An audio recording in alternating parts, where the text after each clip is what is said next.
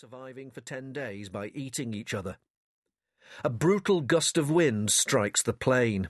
We're dropping ever lower, rolling from side to side in newer and scarier ways, when suddenly the G force sucks back our stomachs and flattens out our internal organs like offal on a dinner plate as we surge into a steep, last minute climb. Confident now that he's given the Red Baron the slip, our man is back on the PA, but sounding strangely low key and matter of fact. Well, as you can see, we were unable to land at Gibraltar. We'll keep you posted. Ten minutes later, we're dropping down over calm sea and pristine beach to land in Tangier, which is where I want to be tomorrow, but not today. And can I ask you, please, not to use mobile phones while we're refueling? The Winnie the Pooh businessman immediately gets out his mobile and phones Kirsty at head office to tell her she can't call him with any messages as we're on the runway at Tan Bloody Jeer and aren't allowed to use mobiles for safety reasons. The call continues for about seven minutes.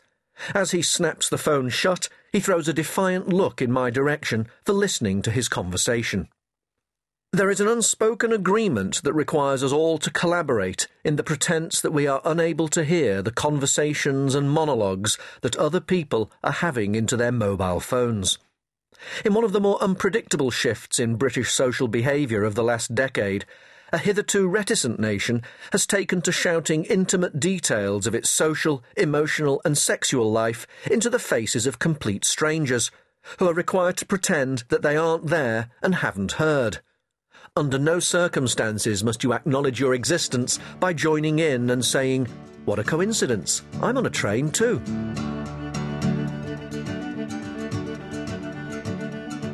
It's early evening as the ferry leaves Algeciras under a cover of grey cloud with a late winter chill in the air. I seem to be the only English speaker on board, apart from a backpacker across the bar who's reading a novel called Backpack. This is depressing Surely he can think of other ways to enrich his gap year. The idea of arriving in Africa by ferry was to help me feel a spiritual connection with the traders and smugglers, pirates and soldiers who have been navigating these legendary straits for countless millennia. The exotic atmosphere of this floating bazaar would give me time to prepare myself for the ancient mysteries of the Casbah. I'm reminding myself of this as I sit in a harshly lit plastic and vinyl bar, listening to Phil Collins, surrounded by screaming children, and drinking a small gin and tonic that's just cost me more than a litre of duty free. We're heading for a Muslim country, so I'm the only one drinking alcohol. The bar closes as we approach Tangier, and I go for a walk on deck.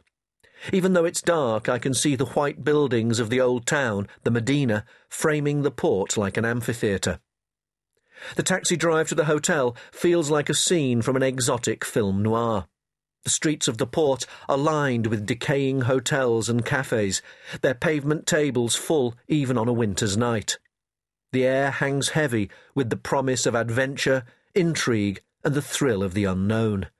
I suspect that, whatever your purpose, arriving in Tangier by night will make you feel like you've come to the right place. It's after ten when I drop the bag in my hotel room and hit the streets. The boulevards of the fin de siècle Newtown are thronged with men promenading and packed into cafes watching football on TV. The astonishing thing for a visitor from Britain, apart from the absence of women, is the fact that it's Saturday night and all these men are sober. I've walked several hundred yards and no one has urinated in a shop doorway or thrown a litter bin across the street while singing No Surrender to the IRA. It's hard not to feel a faint pang of nostalgia for the colourful traditions of small town England. In a snack bar that's trying to be a restaurant, I order a seafood pizza, then ask for the wine list. Pardon, says the waitress, pas d'alcool. I'm faced with the distressing prospect of eating pizza without the wine that's the only way of making it seem like food. Surely the only point of pizza's existence is to encourage the consumption of cheap red wine unspeakable rotgut that would otherwise end up in Andalusian pickle jars and Romanian cigarette lighters tastes like Premier Cru when accompanied by a pepperoni and chili thin crust with extra garlic. Looks like it'll have to be water then. Back in my room, the dough still expanding inside me, I combat the pizza afterburn and heart palpitations with a glass or two of the wittily named Spanish brandy, Soberano. Strange chanting and the cries of cockerels float across the night sky to my palm fronded balcony as I sit propped up in bed, glass of brandy in hand, and consider the strange series of events that have conspired to bring me here tonight.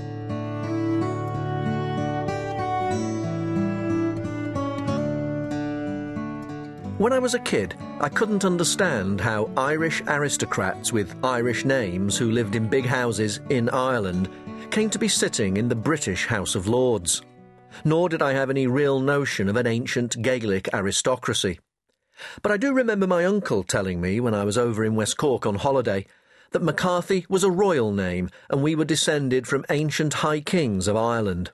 Nothing special about that, mind. Everybody else called McCarthy was royal too, which, from what I knew about Ireland in those days, West Cork basically, meant about 80% of the population. So it came as a surprise when, some years later, a BBC radio producer told me that I had a clan chief to whom I owed my allegiance. But the head of the McCarthy family, he said, was not Irish. He was a Moroccan who lived in Tangier and was known as the McCarthy Moor. Fantastic, I thought. A Moor, like Othello. We discussed it over a few pints and decided that the original McCarthys must have been a nomadic tribe from North Africa who sometime in prehistory had, like the Celts, emigrated north to Ireland. Over Singapore noodles and a couple of bottles of wine, we further deduced that the unaccustomed moistness of the Irish climate must have broken down their dark, sun-beaten, nomadic skin pigment, a kind of genetic rusting process that led inevitably over the centuries to red hair and freckles. And so it was that I began to tell anybody who'd listen that the ancient kings from whom I was descended were Moroccans, and that one day I would travel to Morocco and share a water pipe and a bowl of couscous with the Moor himself. Another thing I found difficult to understand as a kid was that there were still lots of people living in Ireland, even though so many had gone away to other places. Growing up midway between Liverpool and Manchester, with one English and one Irish parent, there often seemed to be more Irish about the place than there were in Cork itself. Everyone I knew seemed to have a parent or a funny old pissed up grandad or an auntie with a moustache who was always saying the rosary, somebody at any rate to tie them into an awareness of an Irish past and a consequent shared cultural identity. Even though you had a flat Lancashire accent and were immersed in English pop music and politics and sport and literature, part of you was always aware of coming from, if no longer belonging to, another tribe. When England played Ireland at rugby, it was impossible to know who to support, because either way you'd feel like a traitor. Should you cheer for the land of your birth and accent and your dad against the poor, downtrodden, colonised, persecuted underdogs, while your mammy fought back the tears on the other side of the room? Or did you go for the romance of oppression, the pride of a displaced nation in exile, and your cousin singing Kevin Barry at a family wedding, and turn your back on the country that had made you what you were, given you freedom and prosperity and friendships, Shakespeare, the Small Faces, and the Who? These were impossible choices. Religion was part of the identity. Every priest and nun you came across talked with an Irish accent, just like your uncles and aunties.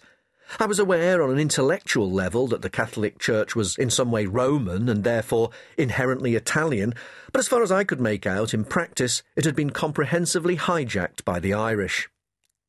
There were other connections reinforcing our links with the homeland where we'd never lived. The John McCormack records, the Irish dancing lessons at primary school, and the two parcels that arrived without fail every year. The first, a small box delivered on or about the 15th of March, contained the St Patrick's Day shamrock. The second, arriving days before Christmas, was a plucked turkey in a Hessian sack. No box, no letter, no fancy wrapping. Just a sack with stamps on and a huge naked turkey inside. It's probably illegal now to send nude poultry through the post, though I believe there is a shop in Amsterdam that will send you photographs. Even as a kid, I can remember thinking there was a wonderful deadpan humour about living in the UK with our central heating and motorways and